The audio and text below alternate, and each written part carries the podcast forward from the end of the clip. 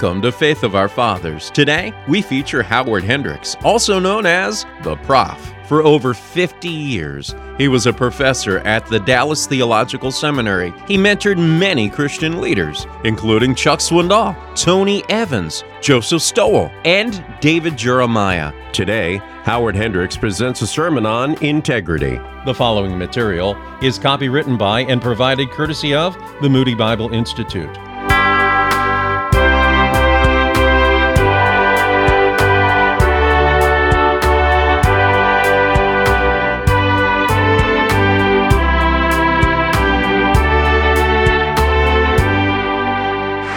Thank you and good morning.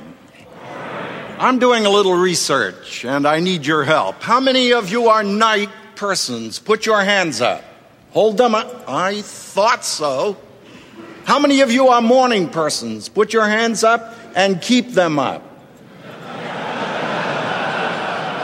Will the rest of you look around? These are the significant men of this generation. Have you ever discovered how many night owls marry morning doves? God has a fantastic sense of humor. I think from in utero, I've been a morning person and I married a night owl, and we had some fascinating adjustments. Long around 10 o'clock in the morning, Jeanne's fourth cup of coffee, her second brain cell would come on.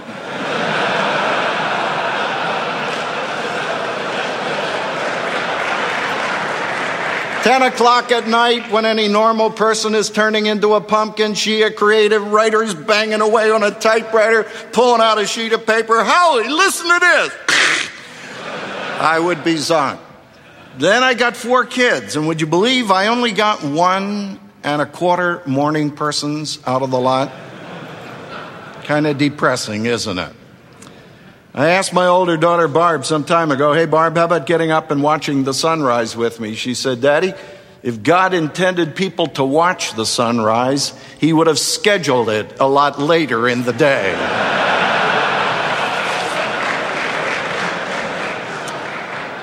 well, you need another seminar like you need another hole in the head, but you desperately need to hear from heaven.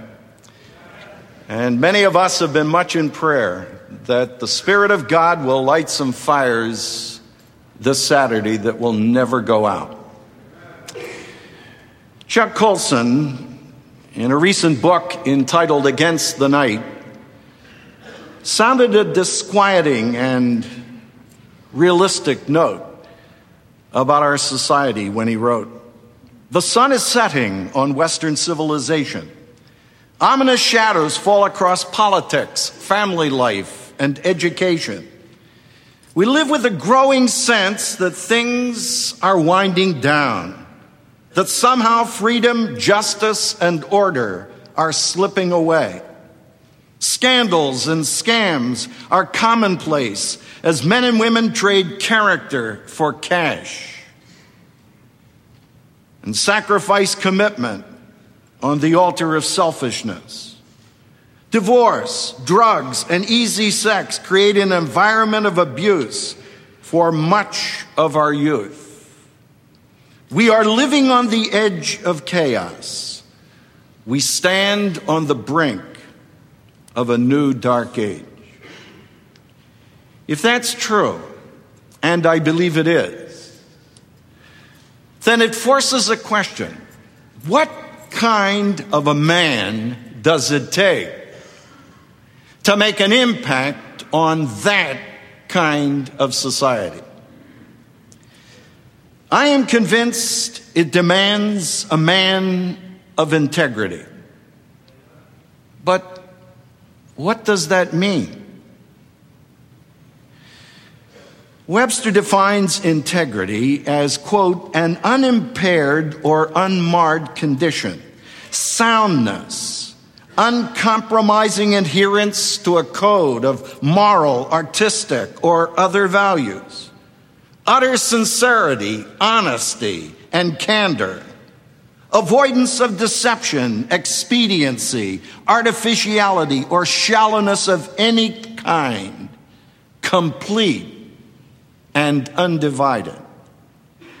You see, integrity means much more than not getting into trouble.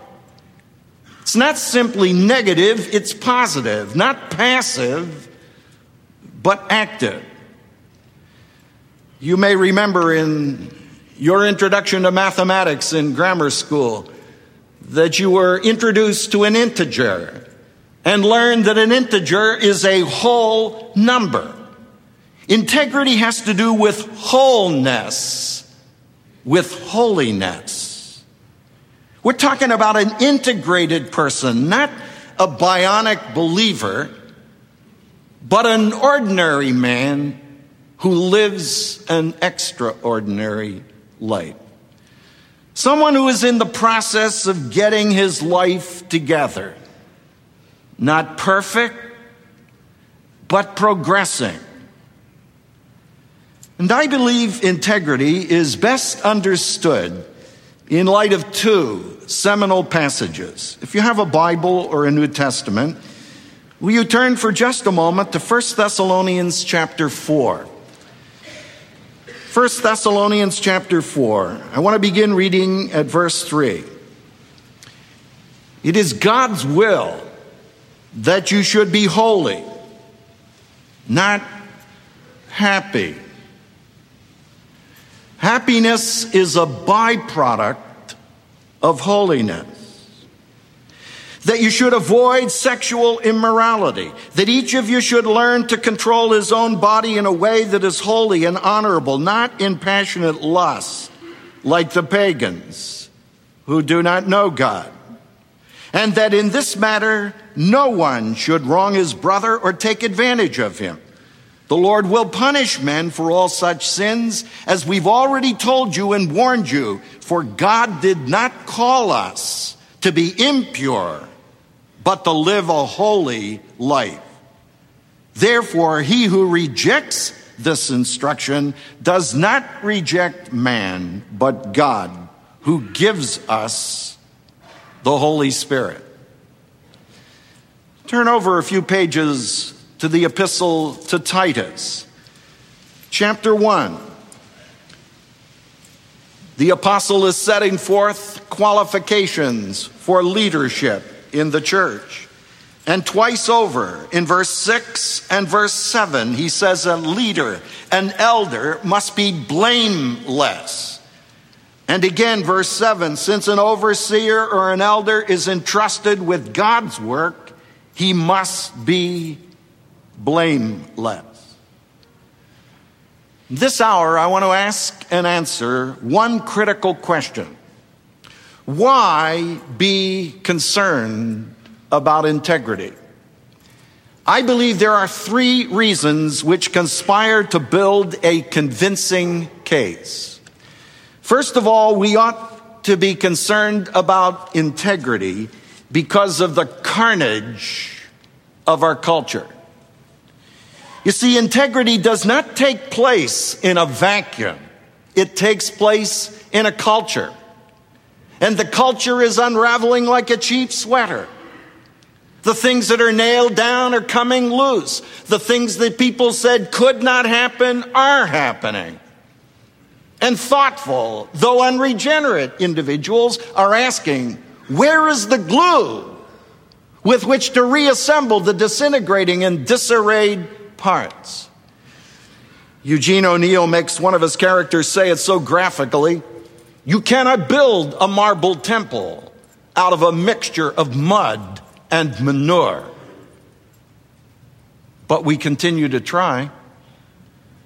Man is almost insanely committed to the proposition that he has the answers to his problems. He's forever building his little sand castles only to discover the inundating tides of reality, washing them out to sea. And then he seeks someone to blame.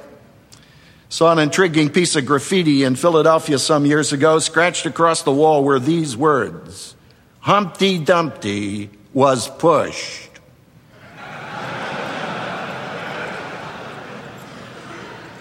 Men, I am convinced the only option confronting the contemporary Christian man today is you either master the culture or the culture will master you. John Dean of Watergate fame and prominence wrote a book entitled Blind Ambition, in which he hit the nail with his head in these words.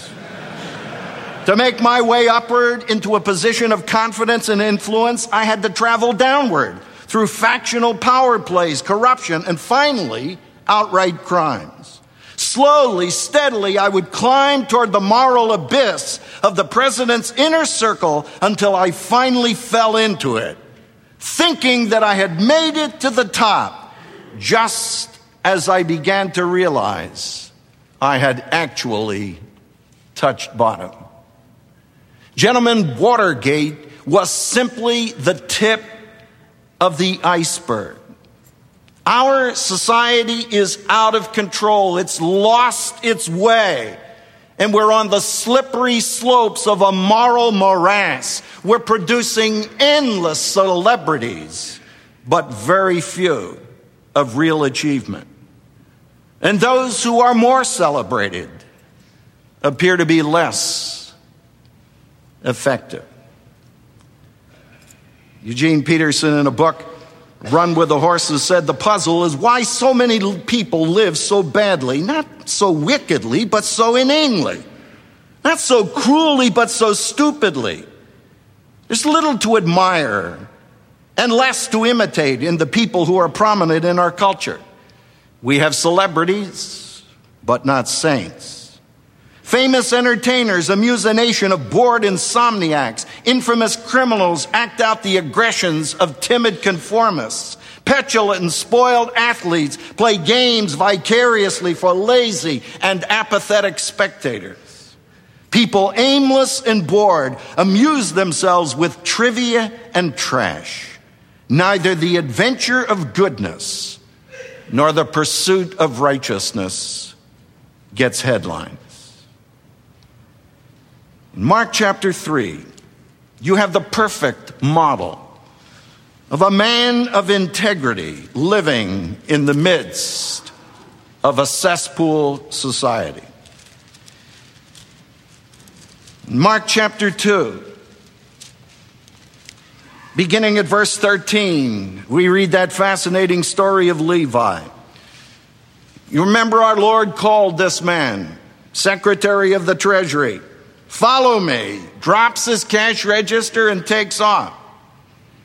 Out of appreciation for his newfound faith, he has a dinner party. Verse 15 says, While Jesus was having dinner at Levi's homes, many collectors of taxes and sinners were eating with him and his disciples, for there were many who followed him. Here's Jesus Christ, the one who knew no sin, the one who did no sin, the one in whom was no sin, sitting in the midst of publicans and sinners. And my friend, if that's not an attractive picture to you, it's simply an indication of how far removed you are from the life of Jesus Christ. The only thing to spoil the picture is a collection of religionists for when the teachers of the law who were Pharisees saw him eating with the sinners and tax collectors, they asked, Why does he eat with sinners and publicans, tax collectors? Their superficial conclusion was he's with sinners, therefore, ipso facto, he is a sinner. Jesus said, You missed it by 10,000 light years. On hearing this, Jesus said to them, It's not the healthy who need a doctor, but the sick. I've not come to call the righteous, but sinners. Where do doctors spend the bulk of their time? They spend the bulk of their time in the presence of the sick. Where do you spend the bulk of your time? I'm finding increasingly in the evangelical community we're scared spitless of getting involved in contemporary society. Oh, we have our little evangelical forays out into enemy territory, and we run out and we get shot at and we run back. Get up in prayer meeting and say, Beloved, I was persecuted for righteousness Truth of the matter is, it's probably for stupidity. You see, who Jesus was determined where he was. And the same must be true of you and me. I don't know about you. This is how I got involved with the Cowboys in the first place. I work in a cemetery. Don't look at me that way.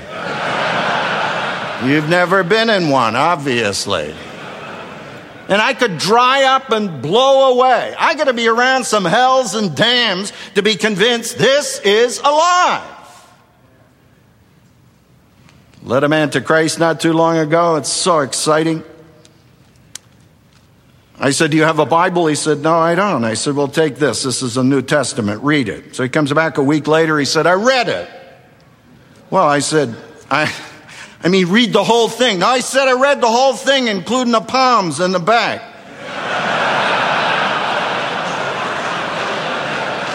I said, I understand there's another section to this. So I get him a whole Bible. Three weeks later, he came back. He'd read the whole Old and New Testament. I have elders in my church that have never done that. Now, he doesn't have it all together. He's still getting it together. He's still the product of his society. So he comes over to my office. We have a Bible study some time ago. I looked at my watch. He said, Good night. I got some students out here for an appointment. We're going to have to get together next week. So we're going out the door. Here are the five students, my secretary. And he turns to me and says, Hendricks, this is so damn exciting.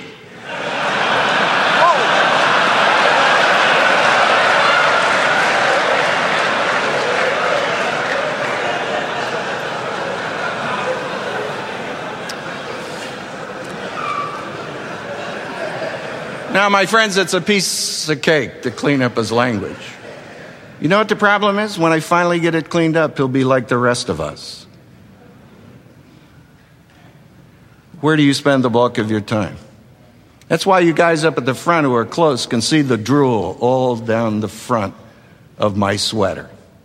Every time I get around a group of laymen, I just froth at the mouth, fairly need to be led away realizing what an opportunity you have every day of the week. It's a problem for Joe and me.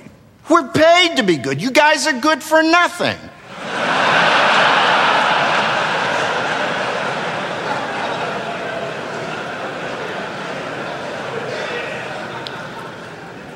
But you need to remember that's why you need to be a man of integrity. You got to break with the herd. You got to go for broke. You need a lifestyle that's dramatically and divinely different because of the carnage of our culture.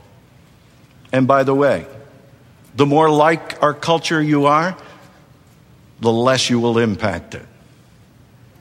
And the more distinctive you are in the midst of a crooked and a perverse generation, the more you will shine as lights. You got a good marriage? Anybody here?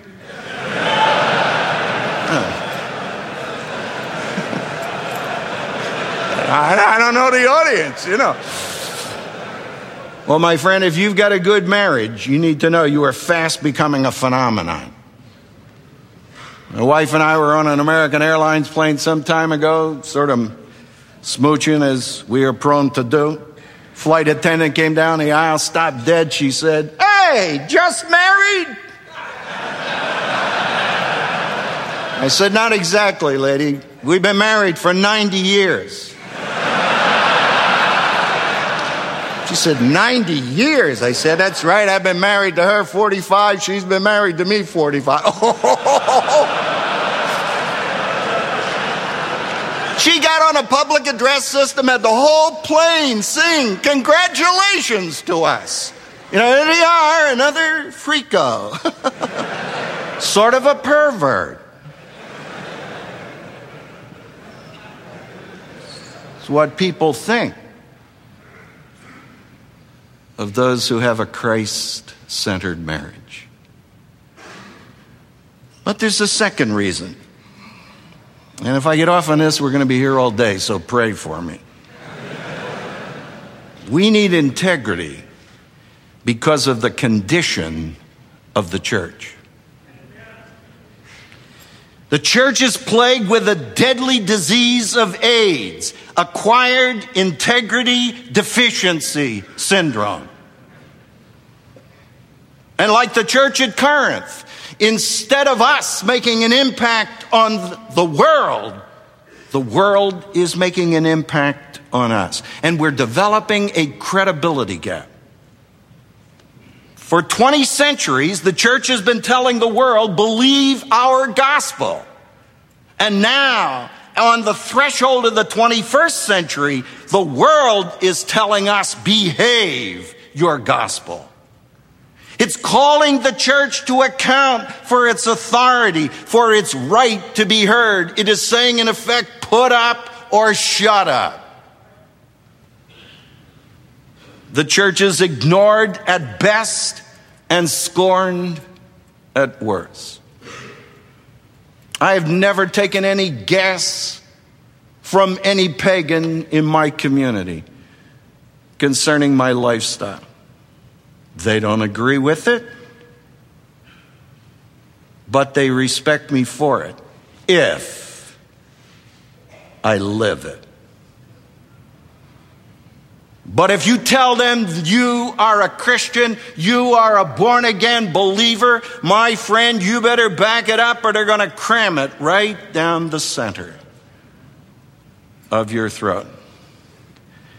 George Gallup conducted one of those polls for which he has become famous. The objective was to assess the climate of religion in America, and superficially viewed, it's very impressive.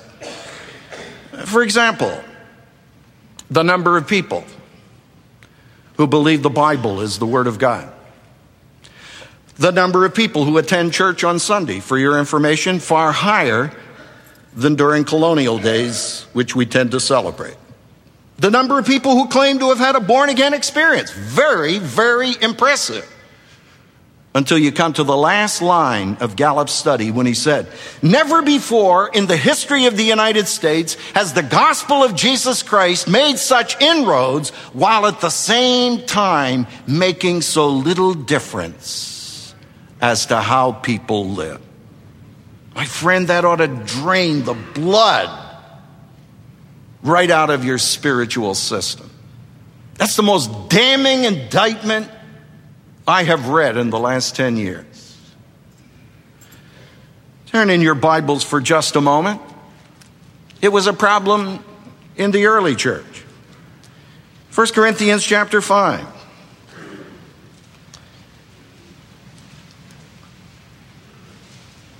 Let me plug into verse 9. You'll remember chapter 5. You will remember there is a double indictment by the apostle. This is the chapter that talks about the man of sin, the unheard of pattern of life, not even embraced by the pagan community. And Paul not only scores the man for his sin in the church, he also scores the church for allowing that kind of a person to continue in the fellowship. So, verse 9 says, I've written you in my letter not to associate with sexually immoral people. Not at all, meaning the people of this world who are immoral, immoral, or the greedy and swindlers or idolaters. In that case, you would have to leave this world. But now I'm writing to you that you must not associate with anyone who calls himself a brother but is sexually immoral or greedy, an idolater or a slanderer or a drunkard or a swindler, with such a man, not even to eat. And that's our greatest problem of integrity.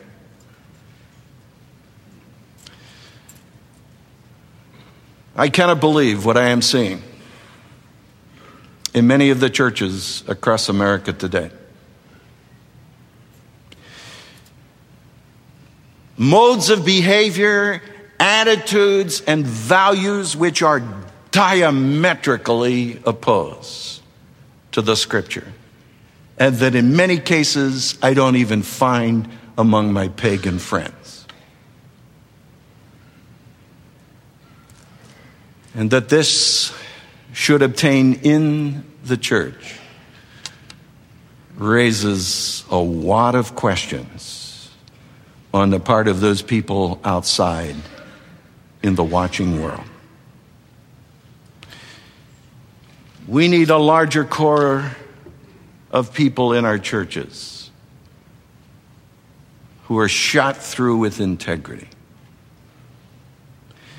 Not perfect people, but progressing ones. There's one final reason. I believe integrity is essential because of the carnage of our culture, because of the condition of our churches, but also because of the communication of our content.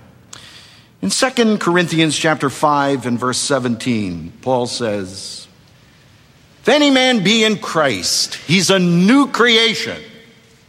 The old is gone, the new has come.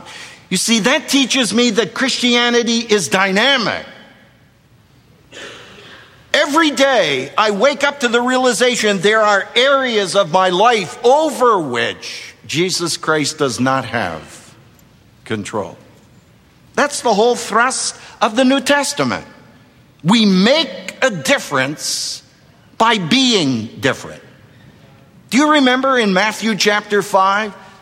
Jesus said, You are the salt of the earth. You are the light of the world. You are salt to penetrate the society. You are light to illuminate the society. But remember, those two analogies are preceded by eight Beatitudes. So that he's saying character must precede conduct. Your attitudes come before your action. What you are determines ultimately what you do. Can I ask you this morning, as I ask myself, you making anyone thirsty for Jesus Christ? You've all heard of nowhere. Well, I was preaching in a church 20 miles beyond that. It was, of course, in Texas. And after I got through, a man came forward, an obvious Texan, who said, You were wrong. Well, I said, Thank you, sir. I've been wrong before. Tell me how. Well, he said in the course of your message, you made a moronic statement. I said, What was the statement? He said, You said you can lead a horse to water, but you can't make him drink. And that ain't true. You can feed him salt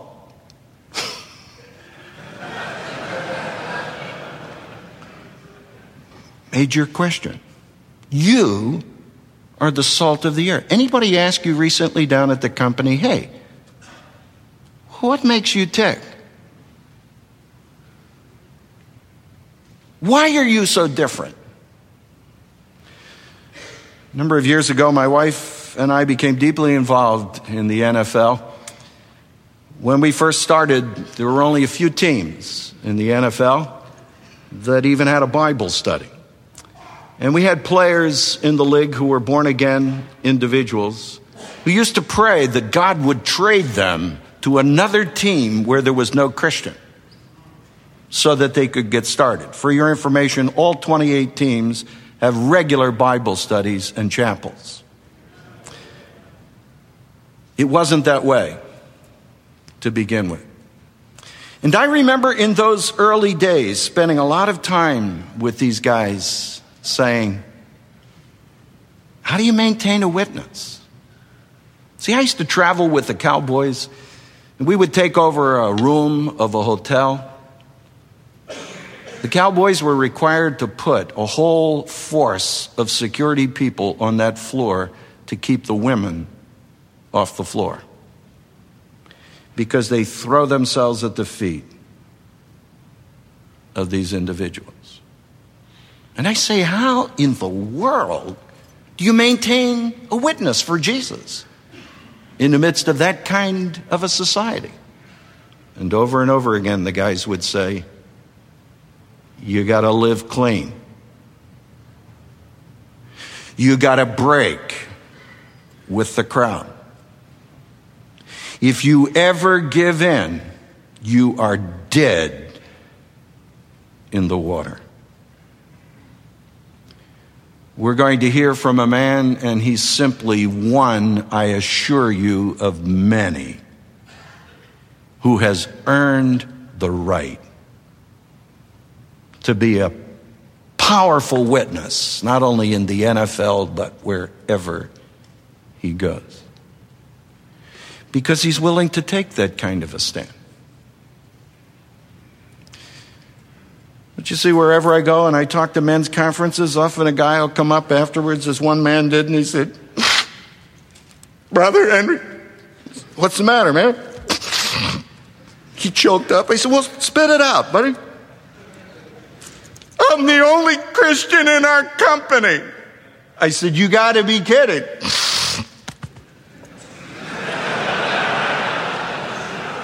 I said, Do you mean to tell me that God Almighty entrusted that outfit to you?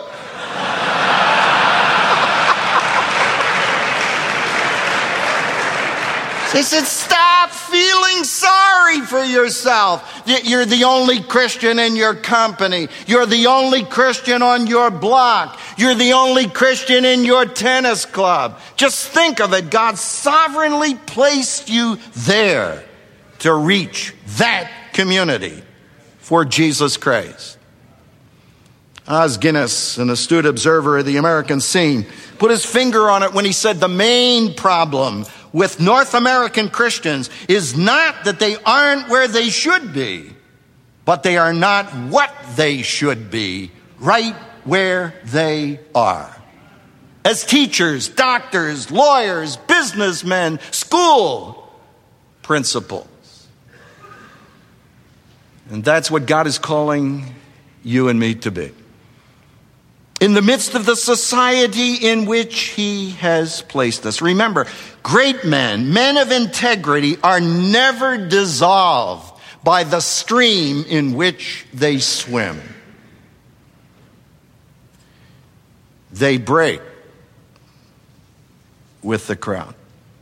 Without integrity, we slice our jugular. We are hemorrhaging from the heart. Many years ago, I ran across a statement that I love to give as a gift to some of my business and professional friends who have such an incredible witness for Christ in the marketplace. It was written by Gordon MacLeod. He said, I simply argue that the cross should be raised at the center of the marketplace, as well as on the steeple of the church.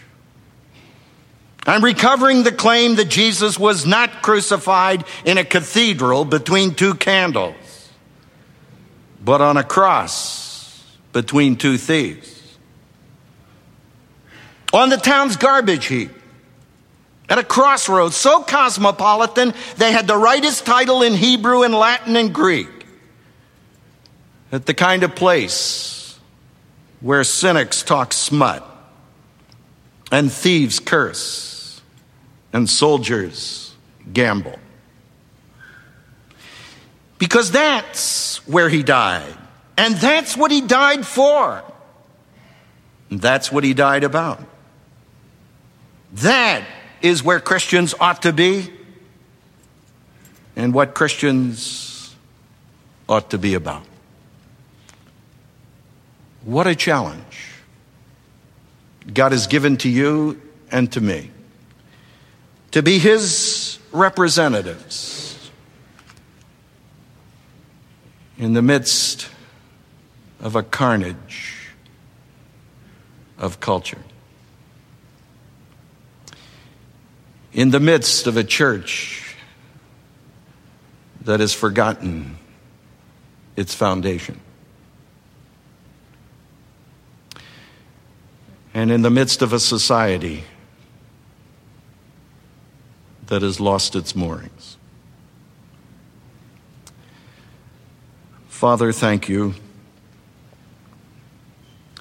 Thank you very much for every man who is here today, willing to take a slice of his money and his time and his energy and invest it into a conference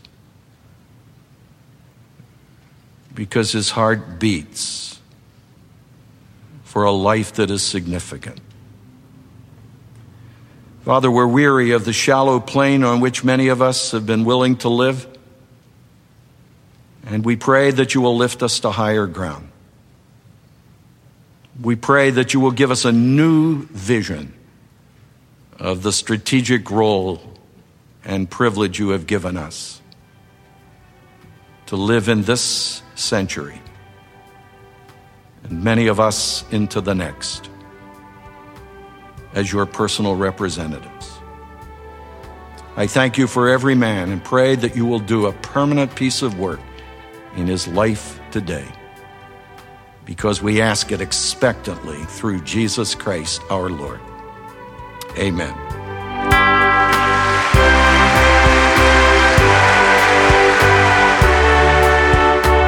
You've been listening to Howard Hendricks. Listen to Faith of Our Fathers each Saturday and Sunday to hear more great 20th century preachers.